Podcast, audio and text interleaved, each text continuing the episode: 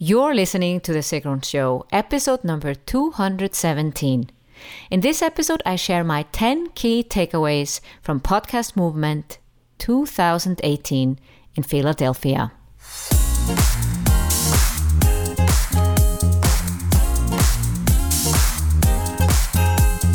Welcome to The Sigrun Show. I'm your host, Sigrun, creator of SUMBA, the MBA program for online entrepreneurs. With each episode, I'll share with you inspiring case studies and interviews to help you achieve your dreams and turn your passion into profits. Thank you for spending time with me today. Building an online business takes time. I share with you proven strategies to help you get there faster. You'll also learn how to master your mindset, uplevel your marketing, and succeed with masterminds. I just came back from Podcast Movement in Philadelphia.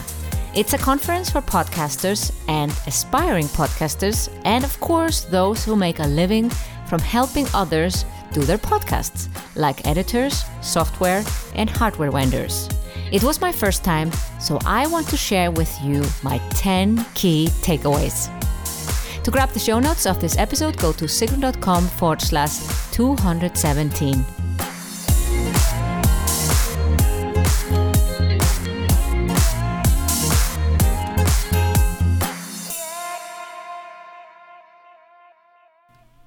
Heard about podcast movement when I attended Social Media Marketing World 2018.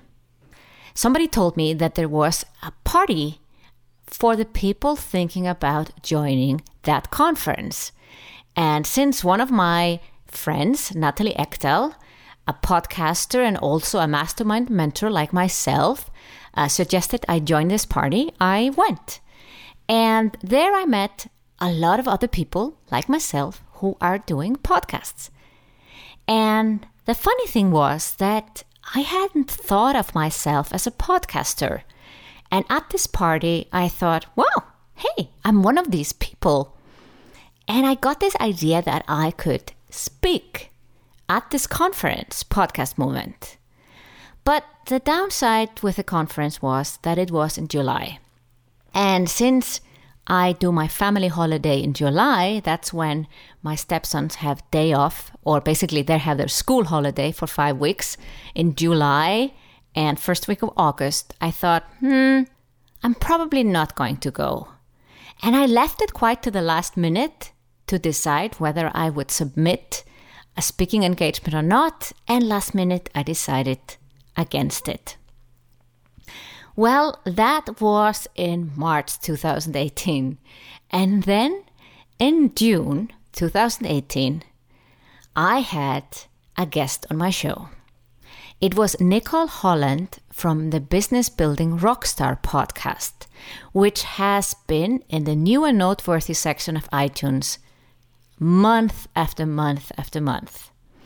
And it's funny because I had been watching her podcast because there were not so many women in the new and noteworthy section, and she was one of those who stood out to me because she was interviewing people in business. And I thought to myself, it would be nice one day to be on her show or even have her as a guest on my show. And you know what? One day I got an email from a podcasting agency submitting a request if Nicole Holland could be a guest speaker on my show. And interestingly enough, just the day before, I had told my team that all these podcasting pitches could just be declined because most of the time there were some people asking to be a guest on my podcast and I was not interested to interview them.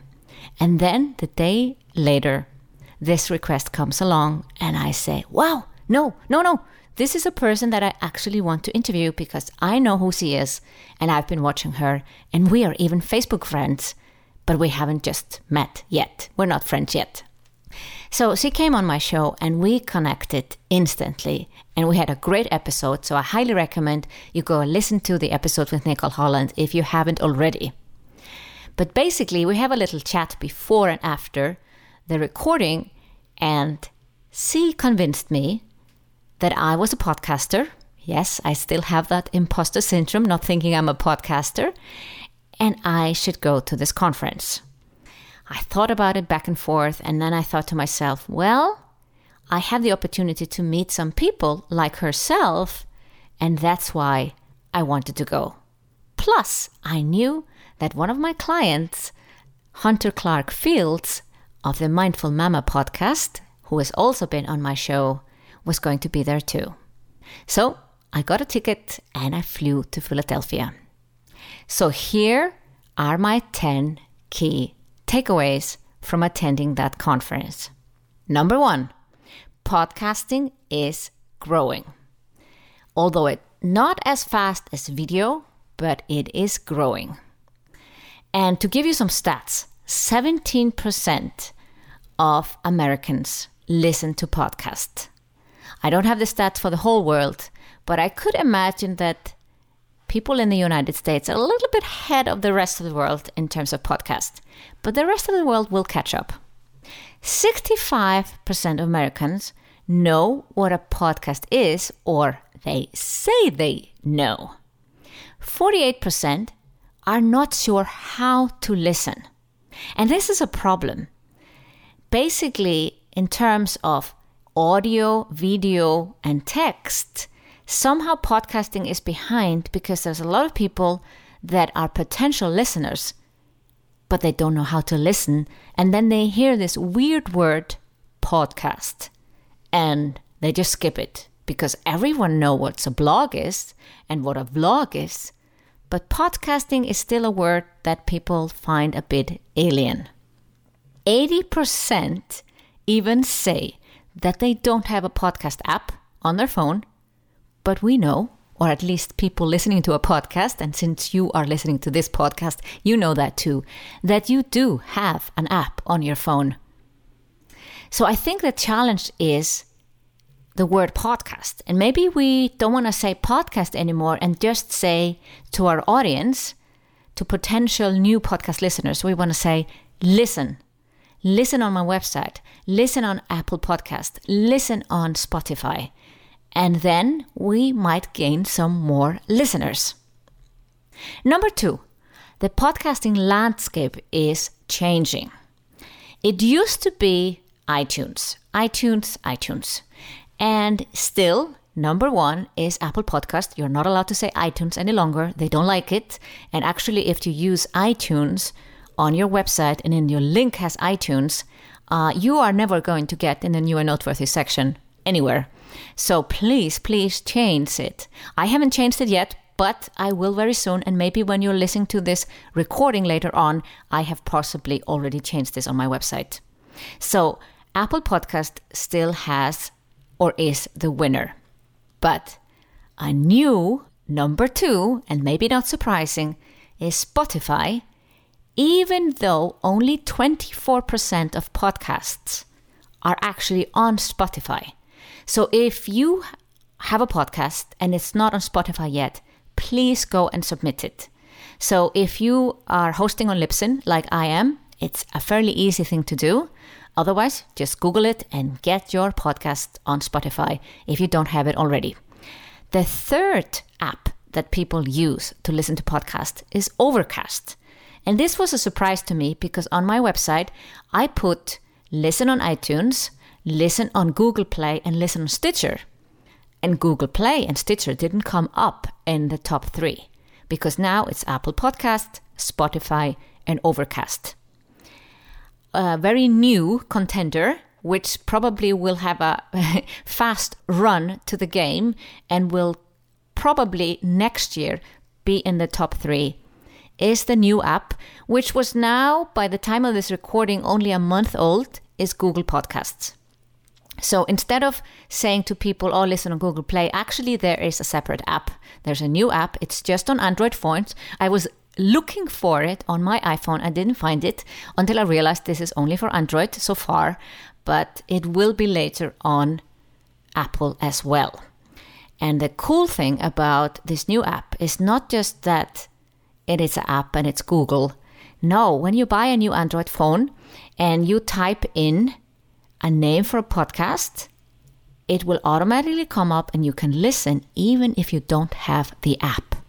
And that's very cool.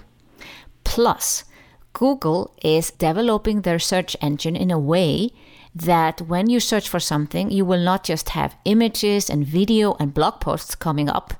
In the future, also podcasts that contain some of the search words, keywords that you were looking for.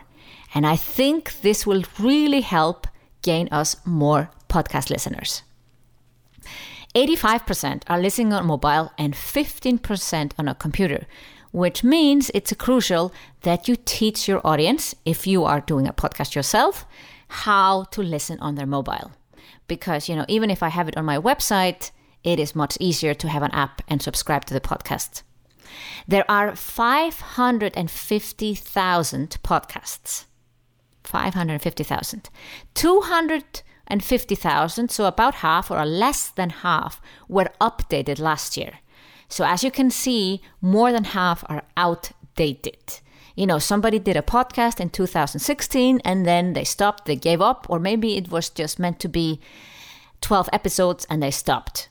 So only half is really updated. And 100 to 225,000 are active. That means they're regularly updated, possibly once a week. So, takeaway number three videos are more likely to go viral than a podcast episode. I'll repeat that. Videos are more likely to go viral than a podcast episode, which means in connection to your podcast, if you're doing a podcast, you need to record a video. Ideally, you do it like I do. I actually record on Zoom, which means there's automatically a video, especially if I have on air coaching or a guest speaker. If I'm doing solo episodes, I generally don't do a video, and maybe I should, but I just want to focus on the microphone and make sure the audio is really good. But yeah, in the future, based on this takeaway, I will definitely do video even if I'm just doing a solo episode. So, a 30 minute or 60 minute video is not very likely to go viral. So, you need to create a two or four minute clip for YouTube and Facebook. And if you are doing something on Instagram, you make it a 30 or 60 second clip. And make sure you have captions on all videos. So, the video is basically advertisement for your podcast episode. So, of course, you will have a link back to your website where there are your show notes and your full episode, the full video, and the full audio and text, of course, uh, your show notes. But the video is kind of helping you promote the episode because it's more likely to go viral. Takeaway number four you can advertise your podcast. So, people find it hard to market a podcast. This is a big topic for podcasters. The one thing is to actually record this episode, upload it, get it out there, and then how are you going to tell people that you have a new podcast? Now, it's easy if you have listeners, they're going to listen, they're subscribed. If you have an email list, you're going to send out an email. If you have a Facebook page, you're going to make a post. If you have Instagram followers, you're going to make Instagram followers. But beyond that, how do you grow your audience? And when these three apps were mentioned Overcast, Spotify, and Apple the person talking about this also mentioned the ways how you can advertise. So you can actually create an ad on the Overcast app. And you could create an ad on Spotify. You could say a certain country, a certain gender, a certain age should see the ad for your podcast. And even on Apple, you can make an ad. There's a little bit of a jump, a little bit loop you have to go through to do an ad on Apple. You have to basically create an app first, and then you can create an ad for the app.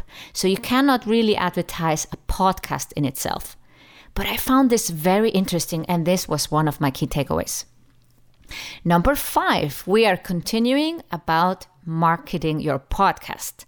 So, of course, you use social media what is working really well is Instagram and Insta stories. Most of the podcasters that I follow are leaning heavily into Instagram and Insta stories for their podcast audience and to grow their podcast audience. Then you can create Facebook ads like I do. I pick my most popular episodes and we are running carousel ads to my five top episodes. And that's working really, really well.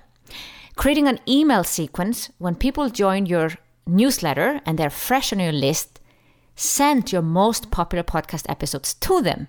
Maybe you send them all five in one go, or you send out five emails with few days apart to make sure that they listen to all of them. We tend to forget that we have a podcast. I know this as a podcast to myself, and I kind of assume that everybody knows about it, but we cannot. That's why it's important to send out a compilation. Maybe you send out once a week, like I do, or once a month, like James Wedmore sends out, or actually, what works best for podcasts is word of mouth.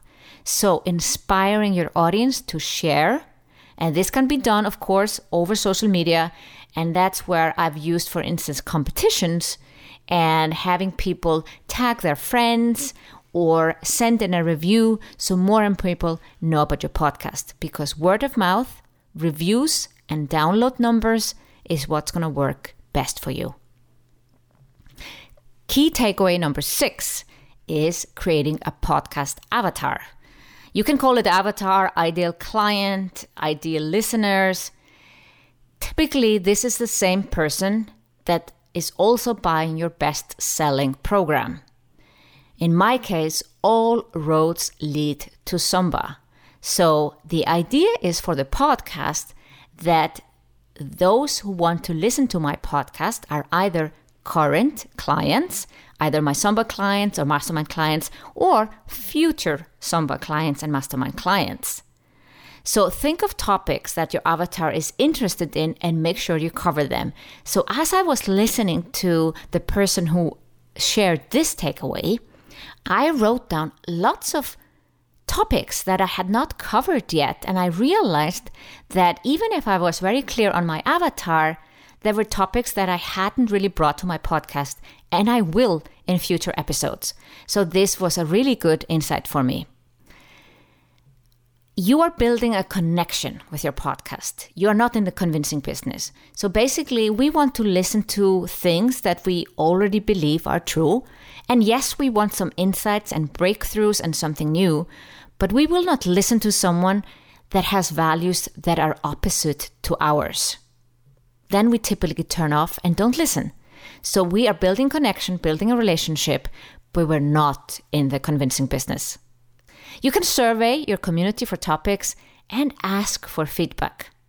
So, using, for instance, Instagram or Insta stories in conjunction with your podcast to ask how do people like your show?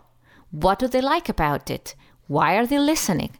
What topics would they like you to cover? I love this comparison with the ideal avatar or ideal listener to Cosmopolitan. When I was a bit younger and single, I used to read Cosmopolitan.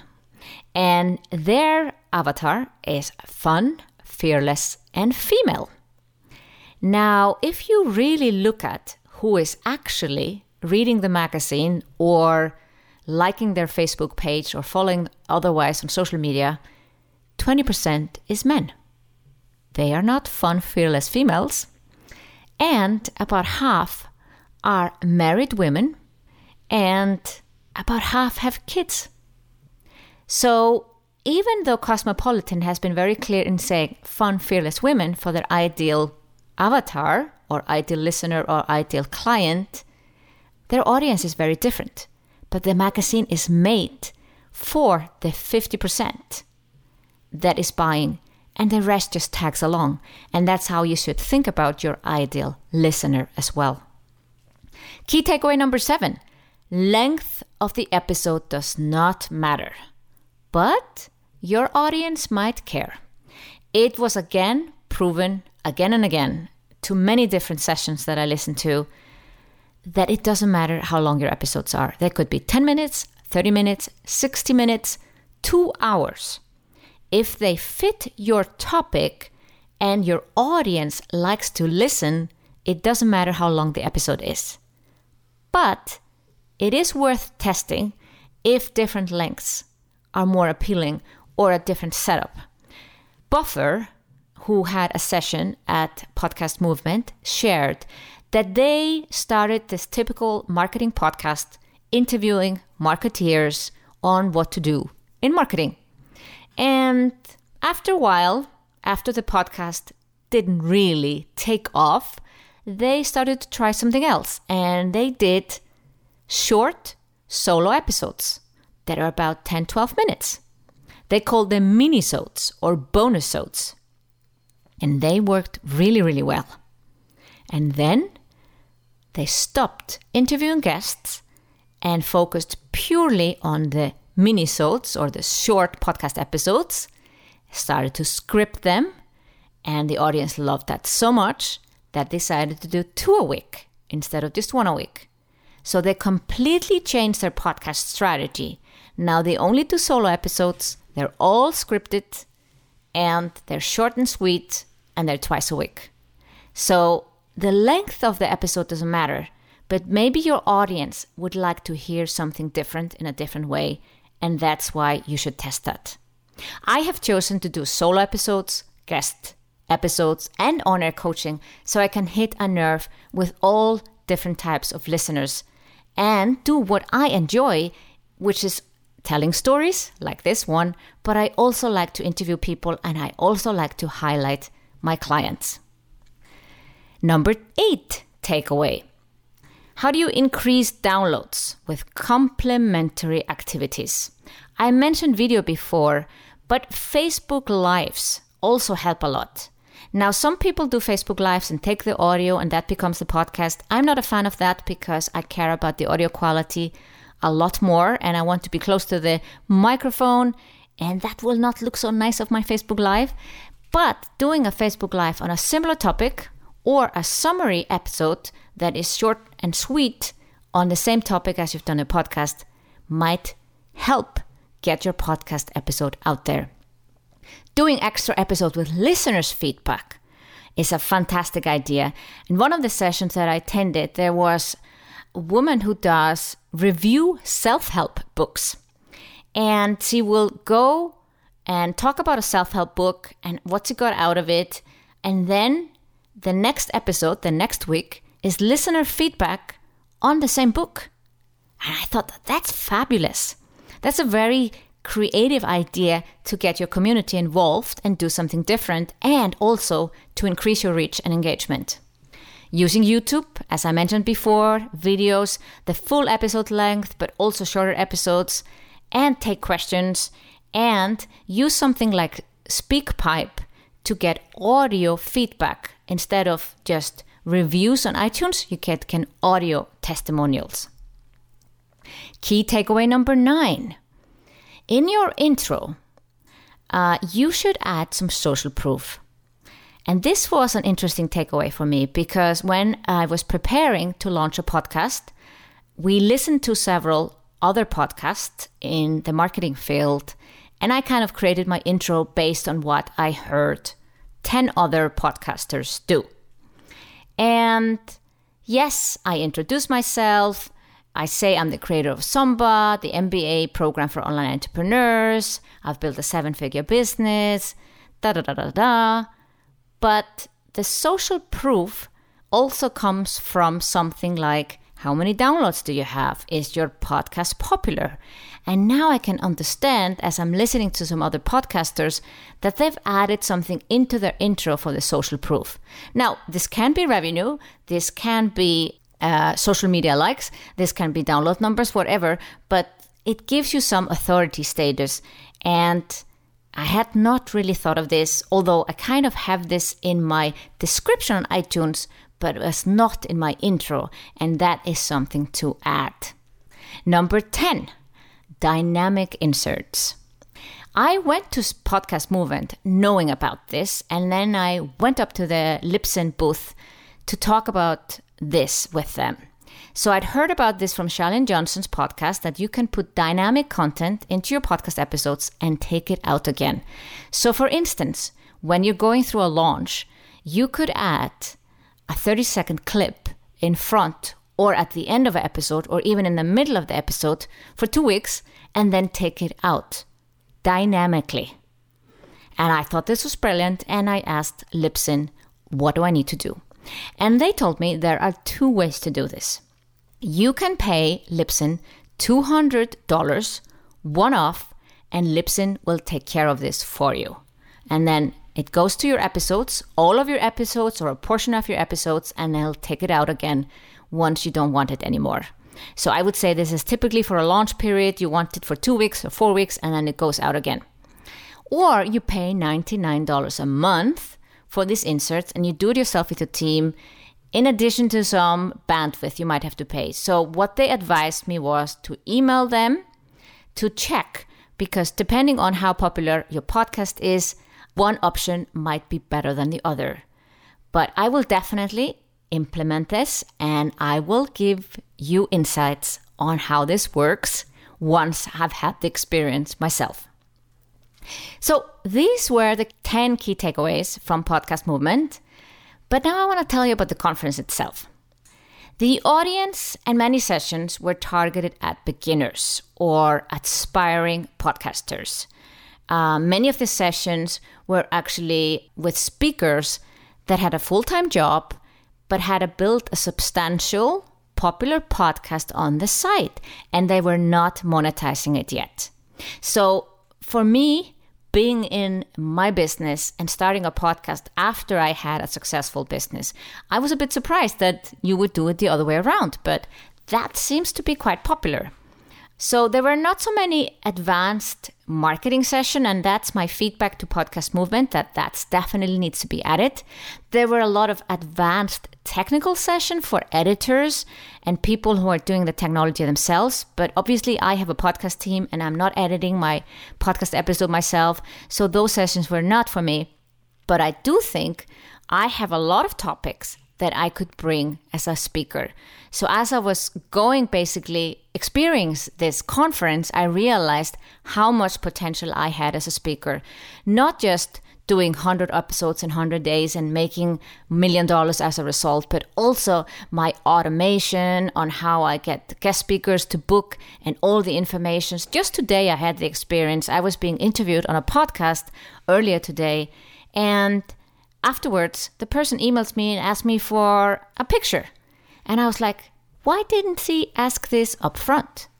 Because my podcasting process is fully automated. When I ask a guest to come on the show or even also on air coaching, in the scheduling process, they can upload a picture of themselves, they can paste in their bio, they can copy in a link for a freebie, whatever else. It's all in one sheet and one page and then I use Zapier that connects with ScheduleOnce, sending it to a Google Doc where my team can see it. And every time I'm interviewed on a podcast and people send me one email, two emails, three emails, I'm thinking, there is so much need to learn to automate because it's wasting my time, it's wasting their time to ask for these things and wait for these things and remind people instead of having it automated. So I had lots of ideas and I I guess I walk, walked away thinking like, wow, I am a podcaster. There is no imposter syndrome anymore. So overall, this conference was great with networking. I met Nicole Holland, I met uh, John Lee Dumas, Kate Erickson, I met a lot of other people that I know and that I've kind of become friends with over the years from different conferences, and also new friends that I connect with. I met my client, Hunter Clarke-Fields, uh, some new people, also some fans of the Sigrun Show, which was fantastic. And if you're listening to this episode, I say hi again. It was wonderful to meet you at the conference. And based on all of this, I've decided to go back. Next year, it's in Orlando, and we've bought the tickets already. Me and my husband are going, and the plan is that I will be a speaker at the conference, and I hope to see you there too. To grab the show notes of this episode, go to sigrun.com forward slash 217. Thank you for listening to The Sigrun Show. Did you enjoy this episode? If you did, please share, subscribe, and give the show a review on iTunes. See you in the next episode.